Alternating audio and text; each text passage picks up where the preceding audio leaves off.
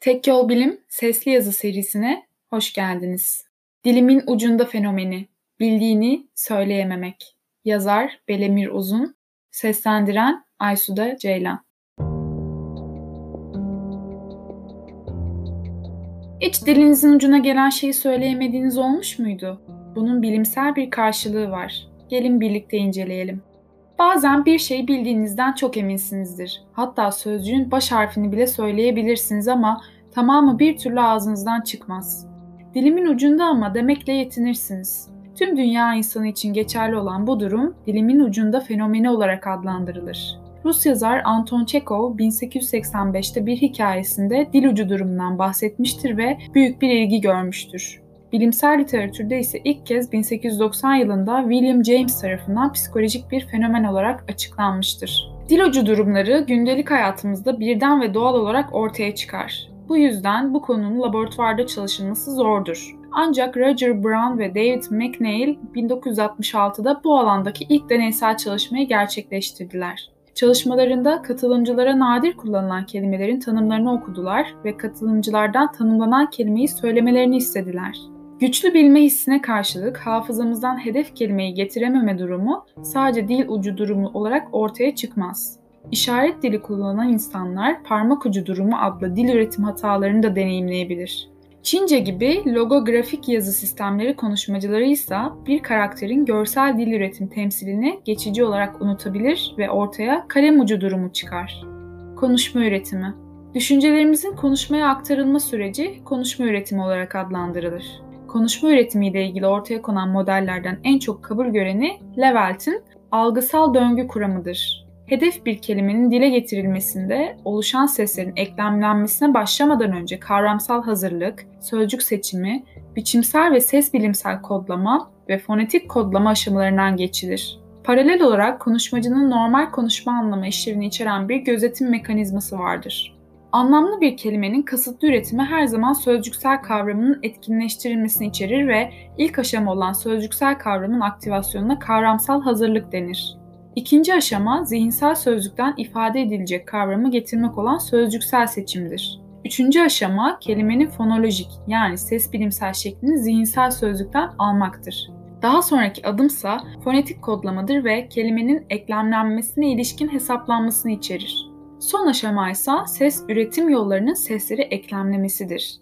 Ek olarak konuşmacı kendi gözetim mekanizmasına sahiptir.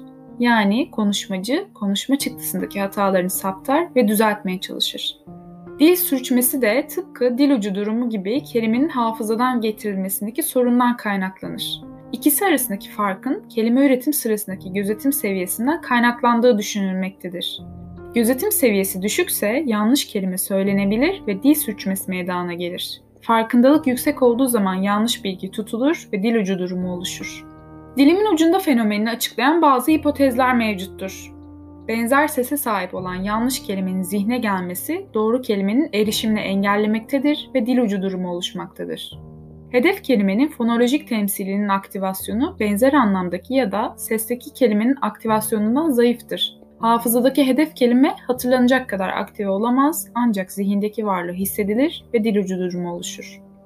Konuşma öğretimi ile ilgili semantik ve fonolojik bilgilerin hafızada saklandığını ve ayrı olarak erişildiğini gösteren çok bileşenli bir bellek temsil teorisi vardır. Hedef kelime için semantik aktivasyon gerçekleşir ancak bu etkinleştirme fonolojik seviyeye geçemez ve dil ucu durumu oluşur. Kişi bir hedef kelime için bir ipucuyla karşılaştığında kelimeyi tanıma seviyesi değerlendirilir ve güçlü bir tanıma seviyesi dil ucu durumunu ortaya çıkarır tekrarlayan ipuçlarının tek bir ipucu verildiğinden daha fazla dil ucu durumu oluşturma eğiliminde olduğu bulunmuştur. Hedef kelimeyi ararken bellekten alınan bilgiler hedef kelimeyle beraber ne kadar çok algılanırsa dil ucu durumu ortaya çıkma olasılığı da o kadar artar. Dilimin ucunda fenomeni ve yaşlanma. Dil ucu durumu her yaşta görülebilmesine rağmen yaşlandıkça görülme oranı artar. Bu artışın nedenini anlamak normal yaşlanmayla Alzheimer hastalığı gibi patolojik yaşlanma sürecini ayırt etmede önemli olabilir. Bilim insanları yaşlanmayla beraber artan dil ucu durumlarını açıklamaya çalışmaktadır. Örneğin yaşlı bireylerde fonolojik üretimde önemli bir beyin bölgesi olan sol insulanın aktivitesinin azaldığı ve bu nedenle hedef kelimenin fonolojik olarak kodlanmasının aksadığı görülmüştür. Sol insulanın artan yaşa bağlı olarak küçülmesi dil ucu durumunun artması ile ilişkilendirilmiştir. Dilimin ucunda fenomeni ve iki dillilik. Yapılan bir çalışmada iki dilli kişiler özel ad olmayan hedef kelimeler için tek dilli olanlardan daha fazla dil ucu durumu bildirmiştir. Özel ad üretiminin ise bundan etkilenmediği gözlemlenmiştir. Ayrıca Katalanca ve İspanyolca gibi çok benzer dilleri konuşan iki dilliler, İngilizce ve Çince gibi çok farklı dilleri konuşan iki dilli kişilerden daha az dil ucu durumu deneyimledikleri görülmüştür.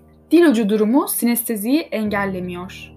Sinestezi, duyulardan birini uyaran bilginin başka bir duyuyu daha uyarmasıdır. Sinestezinin birçok farklı türü vardır. Örneğin en sık rastlanan türlerinden biri, kişinin yazılan harf ve rakamları farklı renkte görmesidir. Çok az sayıda sinestetik ise kelimeleri tadabilir. Evet, yanlış duymadınız, kelimeleri tadabilirler. 2006'da Nature dergisine yayınlanan bir çalışma bu sinesteziye sahip bireylerin bir sözcüğü hiç konuşmadan önce tadabileceğini ve kelimenin sesinin veya hecelemesinin değil anlamının bu tat hissini tetiklediğini buldu. Resimler ise genellikle ilişkili kelimeyi geri çağırmadan bir tat hissi ortaya çıkarmaz. Çalışma ayrıca kelimenin fonolojik bilgisinin yokluğunda dil ucu durumlarında sinestetik duyunun uyarılabildiğini ileri sürdü. Tek yolunuz bilim olsun.